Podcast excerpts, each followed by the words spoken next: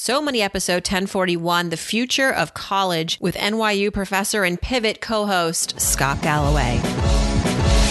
You're listening to So Money with award winning money guru Farnoosh Torabi.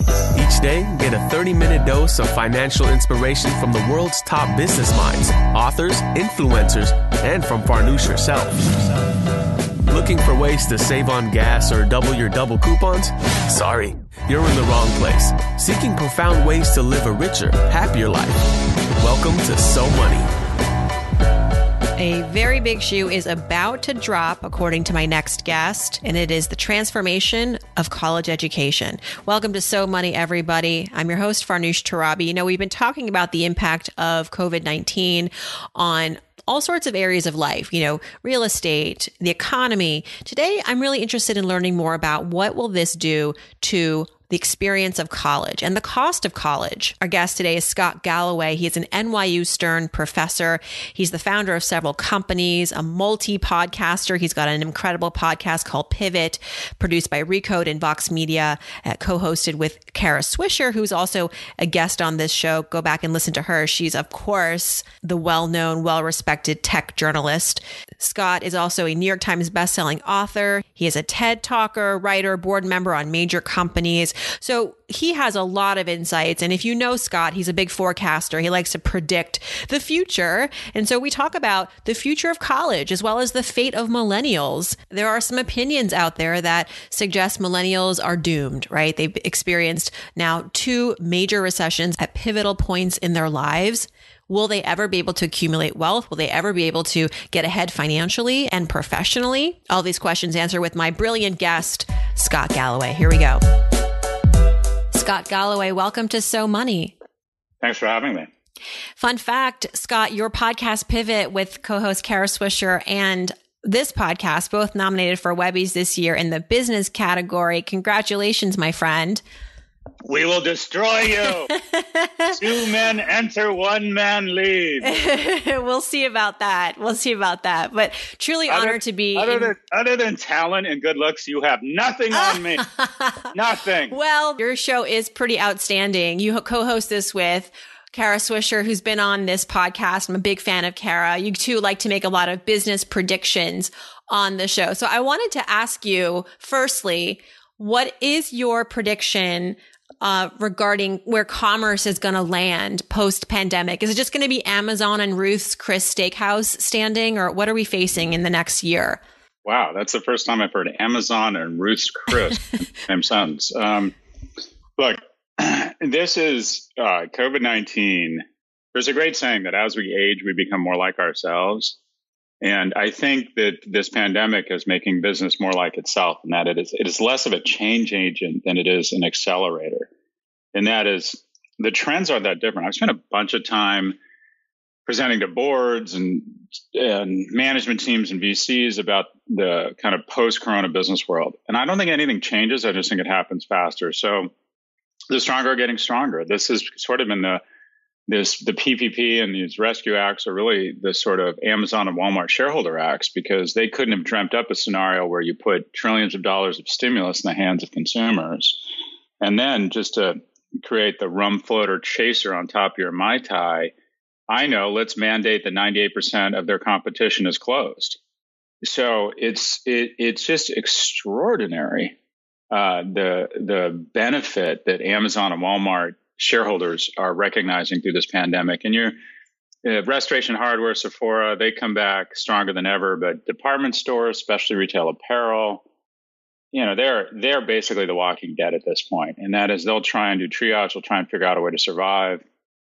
But it's uh, it's going to be ugly. I think you know you saw Simon Malls is reopening today. They will they will survive. It'll probably be reconstituted or reinvented just because they have such amazing such amazing um, real estate. But we're we're just going to see an acceleration between the winners and losers, and uh, greater income inequality, greater concentration of power. So it's gonna it's going to be interesting. It's it's not going to be different. It's going to be more of the same to a unhealthy extent. Whereas in the last recession, we saw a lot of innovation. Companies like the Ubers and the Airbnbs and the Warby Parkers. Do you think that there's going to be a repeat of that to some extent where, yes, I totally agree. There's going to be an acceleration, more migration to the internet. E-commerce is going to grow much faster, more, um, more imminently. But at the same time, are there opportunities for new industries to pop up? So there's always going to be dislocation and opportunities. If you think about grocery, largest consumer market in the world is arguably U.S. grocery at about three quarters of a trillion dollars. And we're going to go from 2% online to 10% online. So you're going to have about a $60 billion shift in business to a different channel. And that in, its, in, in and among, among itself will create a ton of opportunities for services companies, consultants, technologies that help small, medium, and large size retailers transition to selling cabbage and kale and Nespresso pods online, even if they're not Amazon. So, uh, yeah, there's going to be a lot of opportunity for niche offerings. You know, sales of masks and Purell are going to skyrocket. Online education is going to go up. But but retail will get, you know, last year I think we saw 9,500 store closures. This year we're likely going to see 15 to 25,000. Another 10,000 are technically closed but don't know it yet and will close in 21 or 22. Yeah, there's opportunities, but I mean, I'm going to be blunt. I'm not here with a message of hope. I think mm-hmm. that we're, you know, people act as if, and this is our superpower as a country, we're optimists. And people are acting as if the pandemic was historic and that normal was the market pre pandemic. And I think if you look at economic history, there's been more pandemics than there have been 11 year market expansion bull markets. So to think that we're going to go back to the anomaly that was an 11 year unfettered run of, of extraordinary returns, I think that's more unlikely than we get to a new normal that is just more muted, less consumer confidence, less spending. Uh, so I, I, think companies need to get to their fighting weight and plan for a new normal. Will there be w- really well publicized examples of companies that emerge stronger, of new companies? Absolutely. But taken as a whole, I, I think our economy is about to get kicked in the nuts. So there's also the same prediction for millennials. Many of your students at NYU, past and present, there's predictions now that they're going to be, if, if there was any doubt that millennials were set up for failure, uh, there's now articles and, you know, a lot of predictions about how they have now experienced a double financial whammy and that they will absolutely never reach financial career success, much like their parents did. And so I wanted to touch on that a bit because a lot of our audience is in that cohort. How is this going to play out for them? Let's, is there any hope? Well, we purposefully orchestrated through the officials we elect and our monetary policy and our fiscal policy and what we charge for tuition that we have affected um, what is the largest transfer of wealth in the history of mankind. And that is everything we do is all about flattening the curve for people who are already rich it's about taking, I'm somewhere between a Gen X and a baby boomer. It's about making sure I stay rich, even if it means uh, saddling future generations with extraordinary amounts of debt in the form of, of sugar high stimulus. It means that when I got out of business school, my ratio of salary to tuition uh, was uh, Haas cost me five thousand dollars in total tuition. I was offered a job for 100k out of business school, so that's 20 to one. Now the tuition is 140 grand or 120 grand. Average salary is 140. So now, so it's gone from kind of call it 20 to one to one and a half to one. My first house in San Francisco was $280,000, salary of 100,000. That's 2.8. Average house is 1.4 million. Again, tuition 140. So the ratio of housing to salary for an information age, highly educated worker has gone from what is that 2.8 to 1 to buy a house to 10 to 1 so some of this is market, but some of it is when we allow, when we create tax free endowments, when we let, when people such as myself become drunk on luxury and don't expand freshman seats at universities faster than population so we can continue to increase our compensation while decreasing our accountability or our confidence in a construct called tenure. When we artificially deflate interest rates such that people who already have assets, specifically older rich people, can maintain their wealth you know, the, a lot of companies we're saving right now, they're meant to go out of business. The reason I'm economically secure right now is I got to buy Netflix stock at 12 bucks a share in 2009 after the carnage. And it seems as if we have decided, okay, the ultimate, the, the credit card, the work of previous generations, the world's greatest uh, democracy, the world's most robust economy is here for one reason, and that's to keep old people rich. And so this is just a continuing gestalt approach decision we have all made that the only thing we have to focus on is keeping Nana and Pop Pop rich and Social Security, a trillion dollar transfer of wealth, two thirds of it isn't about keeping out of po- people out of poverty. It's about getting them an upgrade from Princess cruises to Crystal cruises, such that young people just don't have nearly, they don't have a fraction of the opportunities and economic upside that my generation have had. So let's just call it what it is. We've decided, okay, people who are already rich want to flatten the curves for them. Look at these rescue packages. It's going to come out that PPP was nothing but a giveaway to people who are already rich. The wealthiest people in America are small business owners. The, the absolute graft taking place, whether it's uh, private schools in Santa Monica, California getting PPP loans, whether it's Axios backed by billionaires taking PPP loans, whether it's Shake Shack, $1.2 billion in market cap. And the only reason they're giving the money back is they got caught. Well, there are hundreds of thousands of businesses that have absolutely no business applying for government assistance. They were all rugged capitalists on the way up, and now on the way down, they become socialists. And there's a word for that cronyism.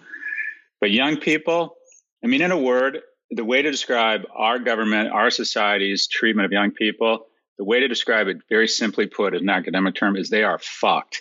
And we have made that decision consistently with our monetary and fiscal policy. You say that the only financial CPR that saves the economy long term is not the PPP, it's not the trillion dollar stimulus, it's protecting people. In a capitalist society, how do we prioritize that? I agree with you, but I don't see how that is going to be a convincing strategy. Well, like there's there's an argument that any sort of bailout just creates moral hazard. We bailed out Lockheed Martin Marietta or Lockheed back in the 70s, gave them a quarter of a billion dollars to stay in business, which taught the entire industrial military complex. Even if you even if you have cost overruns, don't worry. We need you to make our submarines and our tanks. We'll keep you in business. So there hasn't been a lot of, you know, cost overruns are the norm now if you're building tanks. Then we bailed out Chrysler, which probably delayed a movement to smaller cars, less pollution, such that they could go bankrupt again 20 years later.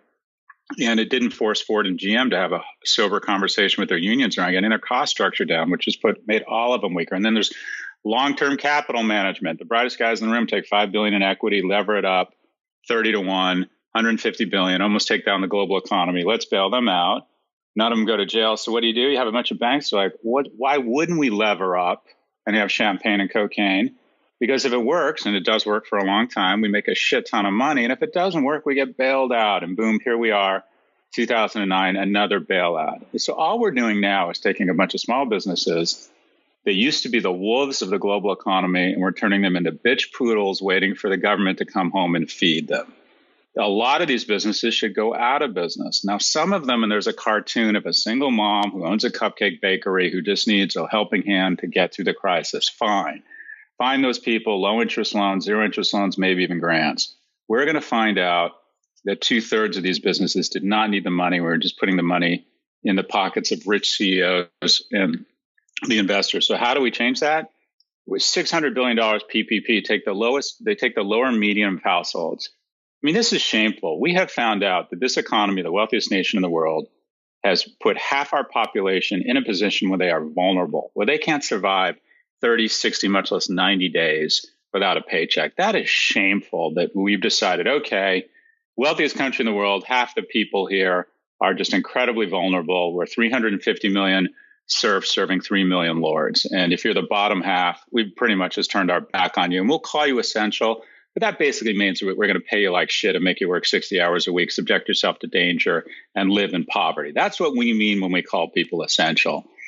What needs to happen is you protect people. Small businesses aren't going to go out of business, at least the ones that deserve to be in business, because you're demanding that they because they don't have the ability to hold on to employees. The reason America hires faster than any country in the world is because we let people, or we used to let them fire faster.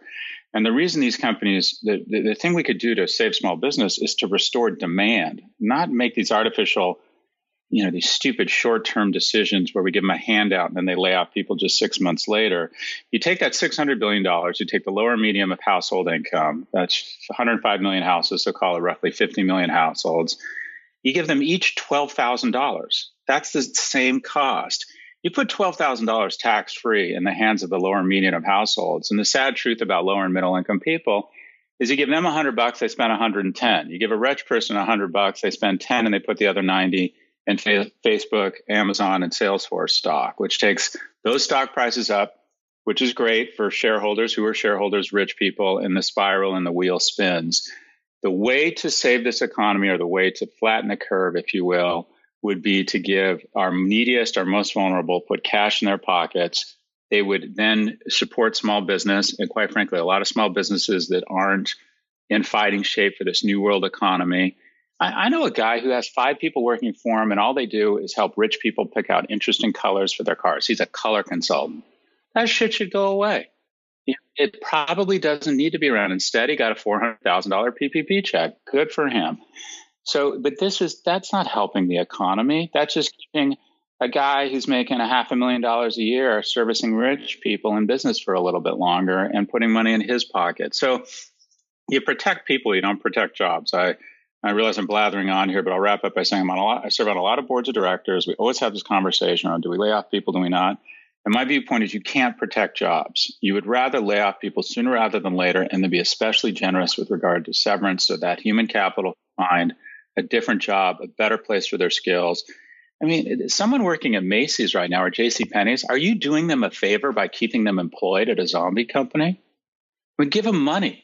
Give them money. So they can pivot and do something else. And the handwriting's on the wall. And speaking of things that are going away, Scott, college, we're already seeing a lot of students deferring freshman year. I mean, because after all, the whole idea of going to college is going to college. And if you can't do that, if you don't have NY with the NYU, what are you paying $100,000 a year for? How do you think coronavirus is going to accelerate the change on the college campus. You know, you wrote on your site that COVID 19 could be to education in the US what SARS was to e commerce in Asia. Can you talk about that a little bit? Yeah, so this might be the spark that actually ignites the disruption that we've been thinking. I've been I've been saying it's going to happen for ten years, and I've been wrong, but I think it's finally here. And it, Larry Summers has this great saying where he says, "It's surprising how long things can take, and then shocking how fast they can happen." We're about to enter the shocking phase in graduate education because I've got uh, I'm I have 170 kids registered for brand strategy in the fall, and they show up September one, and they each pay seven thousand bucks. So what is that? That's 190. That's 1.2 million dollars, mostly taken on in debt, to listen to me rant on in, in front of a PowerPoint presentation for two hours and 40 minutes, 12 times. So $100,000 per class. I'm good at what I do, maybe even great. I'm not worth $100,000 a night for a bunch of students who put off getting married, starting businesses, student debt, household formation, such that we can continue to support an extraordinary level of incompetence referred to as, as American academic faculties. They've had it. We have reached, we have starched out all the surplus margin. We have priced it to the point where it's almost not even worth it anymore. We're at kind of the indifference point. It's still it's still an incredible asset, the certification you get from a university.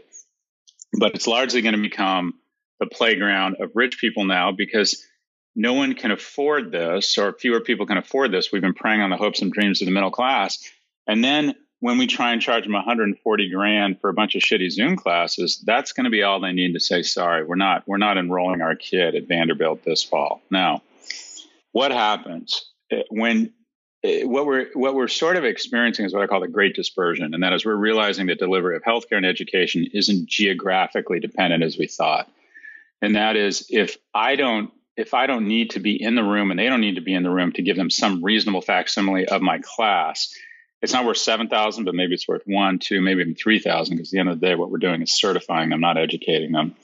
Okay, that works. And then how does NYU hold on to those gross margin dollars so we can continue to overpay ourselves. We'll be able to do that by expanding enrollments. And we'll be able to expand enrollments because we turn away 80% of our applicants and because we'll have much greater capacity given that we won't our geographic facilities won't be nearly as taxed because 30, 60, 80% of our courses will be taught online. So there'll be a rush and a dramatic expansion enrollment among the top schools who all want to hold on to those gross margin dollars and can make up those gross margin dollars despite a much lower cost with greater enrollments. This will put massive pressure on tier two schools.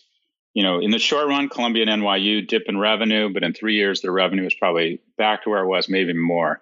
Fordham, Loyola, Pace, oh my gosh, are they going to get cut, hit in the gut? Because we have this cartel in education where everybody charges the same amount and then they use admissions and geography to justify that. So, yeah, your kid paying $140,000 to get his MBA at MIT, that's worth it.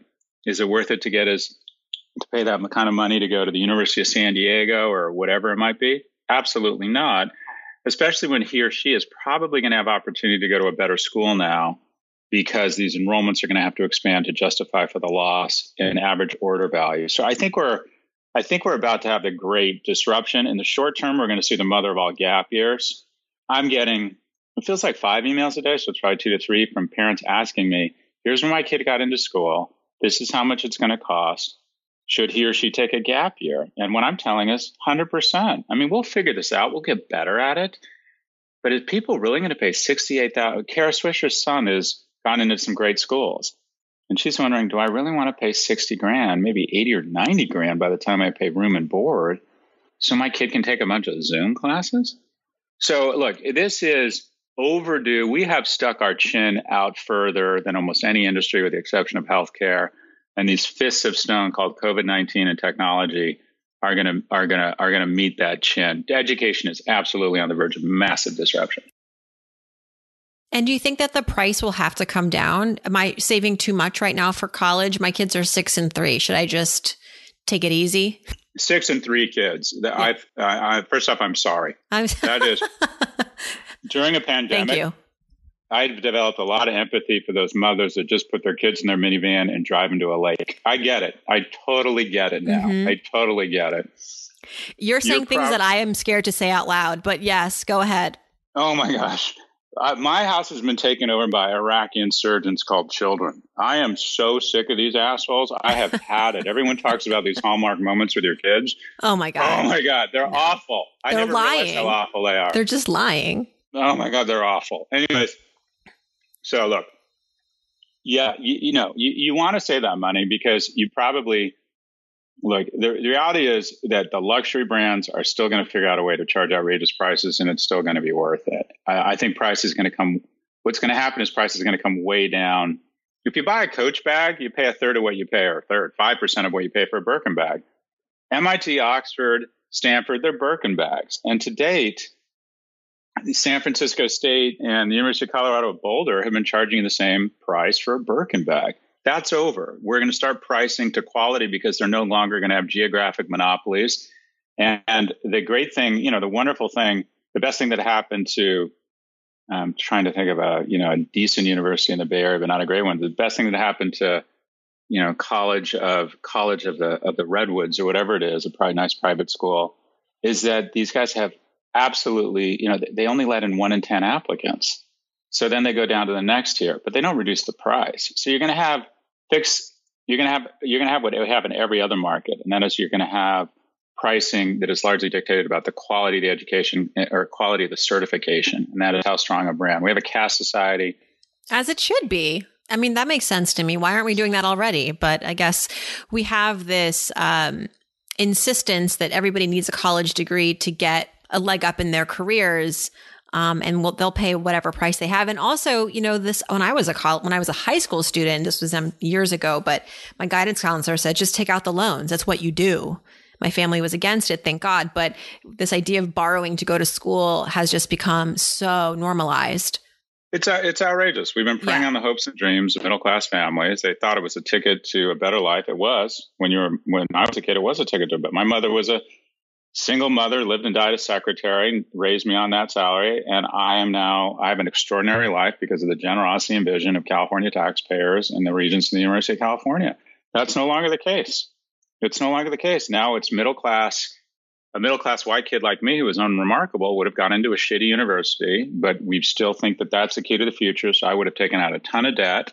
I would have never had the opportunity to apply to grad school. I would have never had the confidence to start a business.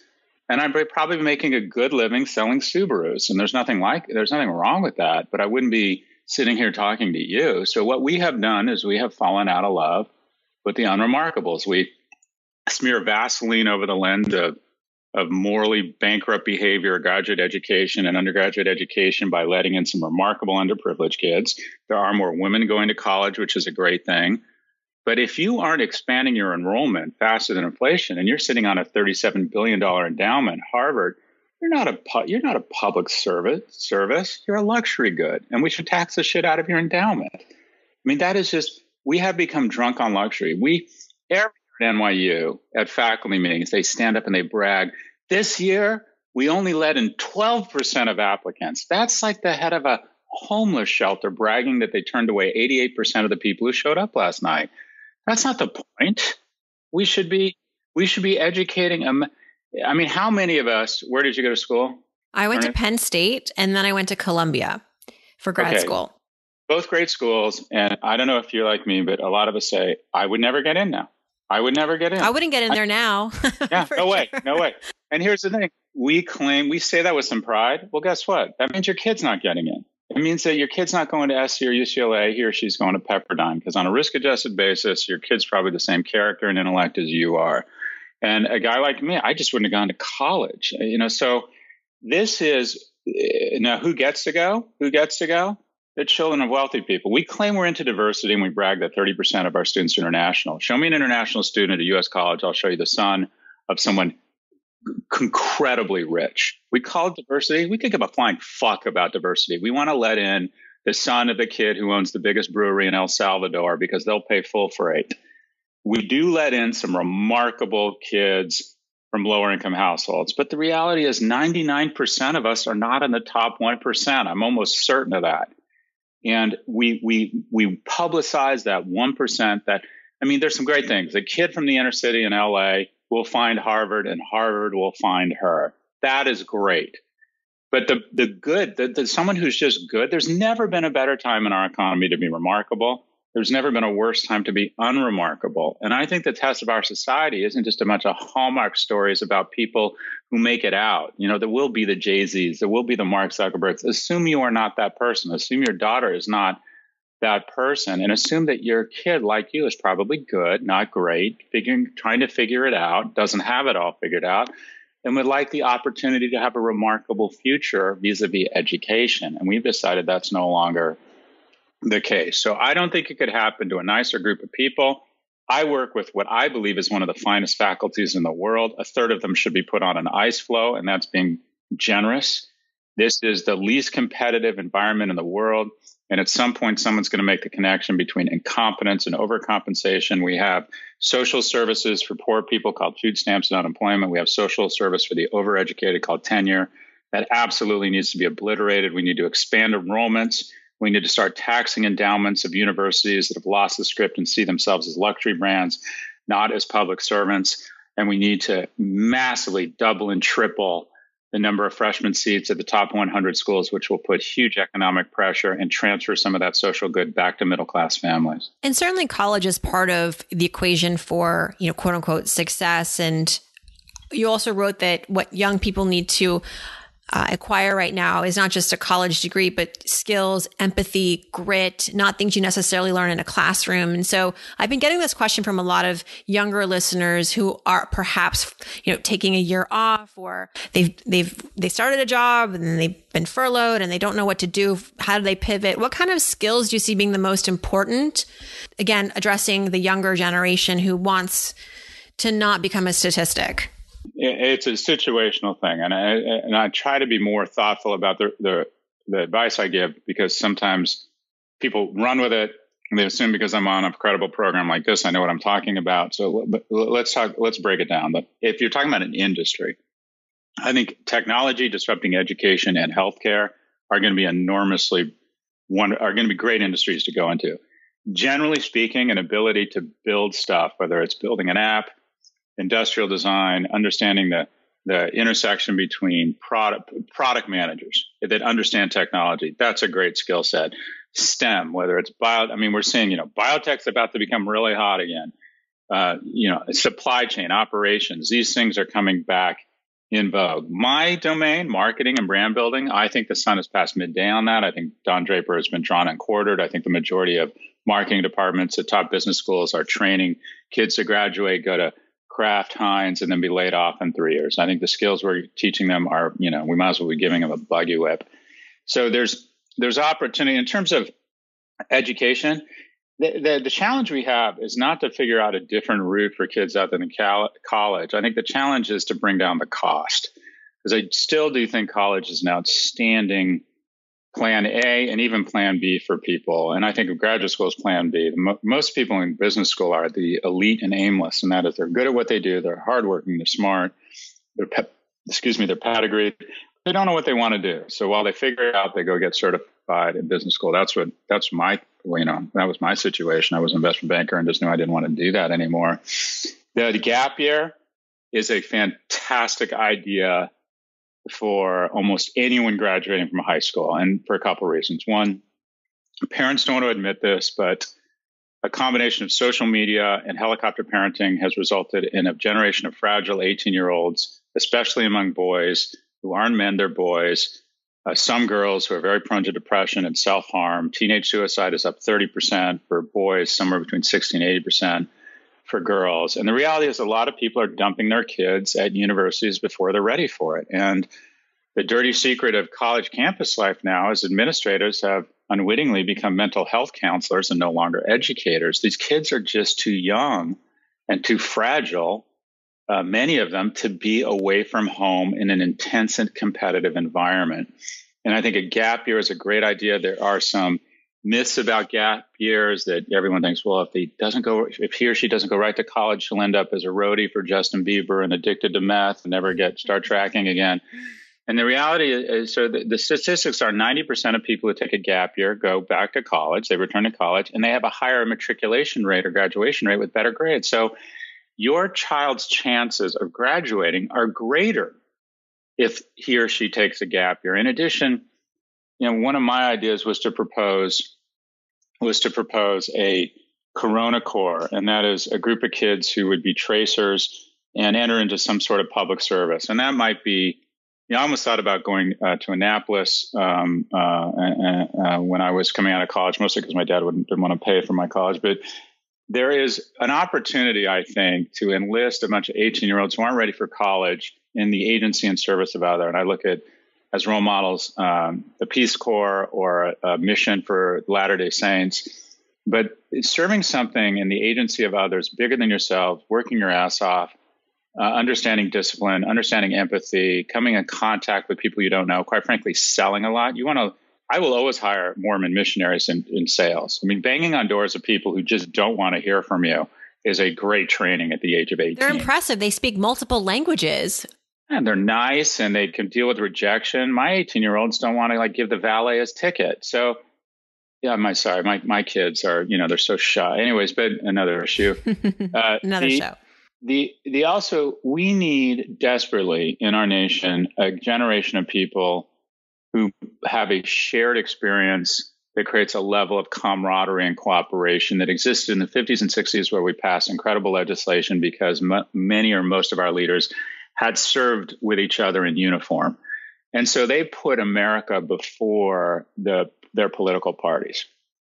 That's no longer the case. So we need a shared, we need to generate, a, we need to mature a generation of leaders that have more empathy, a greater sense of cooperation, a greater sense of the American identity as opposed to their political party identity. And I'd like to think there's an opportunity to create what I'm loosely referring to as a Corona Corps uh, for gap year. And then again, I'm easy to spend other people's money. Pay them thirty thousand a year. They do two years in this thing based on their income level. That that gives them tuition remission of twenty five to hundred percent. We're talking about a total. You could have a half a million tracers, which I think is the key to reducing the apex of the relapse, which will be key to our economy, in my opinion, moving forward. That costs about $50 billion. And think of it as a 2% insurance policy premium on a $2.5 trillion stimulus to make sure we don't have to come up with another 2.5 trillion in two years if this shit relapses. So I'm very into this notion of developing kind of this super this army of super soldiers who are largely largely immune from this this uh, pandemic, who can serve uh, greatness in the agency of others and develop a new generation of leaders. And it was just my my latest my latest rant. Yeah, I read it. It was awesome. No, it was on? really Where good. I was going to bring it up, but you did it for me. Um, yeah, this uh, Corona Corps, fascinating. And I mean, in terms of adopting that, how does that, how does something like that get off the ground? So I've been contacted by several elected representatives, both Senate offices and, and offices of representatives. I've been contacted by the governor of New York's office. So we'll see. I mean, I'm excited about it. AmeriCorps, AmeriCorps reached out and said, "Hey, that's us. What are you doing? Get to help mm-hmm. us get our attention and funding." So there is, there are people out there. You know, who's I've heard most from is parents. Parents are parents acknowledge that. You know, when I was 17 when I went to UCLA, I just wasn't ready. And I ended up just drinking a lot, smoking a lot of pot, and watching Planet of the Apes over and over again, and barely graduated. And by the way, it was awesome. All of that tuition awesome. dollars hard at work. Yeah. Yeah, but even then, like for four hundred fifty dollars a quarter, it's like okay, go go let them make you know house bongs out of household items and watch Planet of the Apes. That's okay. But can parents really tolerate that at sixty eight k a year? So eh, look, eh, eh, things are changing, and I, I think we have to adopt new institutions but it all comes back to one thing, and that is we have to get off this this this train and this massively unhealthy gestalt that we've adopted that a, a, a, virus that wipes out the human race would be bad, but the NASDAQ going down would be worse because then the wealthiest generation in history, baby boomers, not, might not be as rich. If these businesses go out of business, there will be more opportunity for younger people. If these stocks go down, who knows? Maybe a 28 year old coming into his or her prime earning years might be able to buy an apartment in Brooklyn at 800 bucks a square foot instead of 1500. Maybe they get to buy Amazon at 50 times earnings versus 500. Shedding skin, failure, declines in markets are healthy, and there are losers. But uh, you know there are certain there are certain seeds that only germinate when in a fire. And we've just decided everything, including borrowing against our future generations' prosperity. Money is just a transfer of work and time. So when we issue trillions of dollars of debt to keep rich people rich, all we're doing is saying, all right, your kids and grandkids aren't going to get to spend as much time with their loved ones. So you can be on carnival fucking cruises all the time. I mean, this has gotten so out of control, whether it's Social Security, whether it's mortgage tax deduction, whether it's capital gains tax cut, whether it's these rescue packages, it all reverses engineers the same goddamn thing. How do we keep the rich baby boomers in this country rich? Full stop. That's all it's about. Well, this is a an incredible conversation. I know you have continue you are continuing this dialogue on your podcast, Pivot. I want everyone to check you out there with Kara Swisher. You have a new podcast too, right, with Vice Media? Yeah. Oh no. So uh, there's no, there's literally n- no escaping me. I have a second podcast. That just, I literally, I'm a. I am the virus. Uh, there's Prof G. We launched seven weeks ago. Most successful launch in the history of Westwood One Radio Network. Um, you know, the Prof G show, and then I'm uh, uh, previewing or premiering on May 7th. I have No Mercy, No Malice on Vice Television because linear ad supported television, that's the future for news. yeah, right. That's the future. or as I like to call my TV show, when Netflix doesn't call you back. Yeah. May 7th. When May, May 7th, No Mercy, No Malice on Vice Television. Try and find it just as a Nike test. Try and find it on Try your it. We, we, yeah. Try and find it. Good Try luck with that. It. Scott, thank you so much for joining us and uh, be well. Thanks, Farnoosh. Thanks for your, thanks for your good work and congrats on all your success.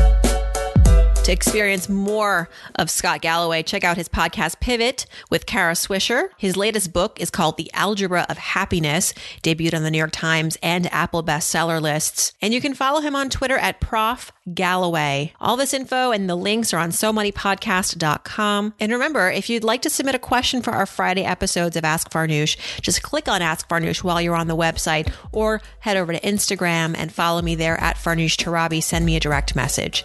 Thanks for tuning in, everybody. I hope your day is so money.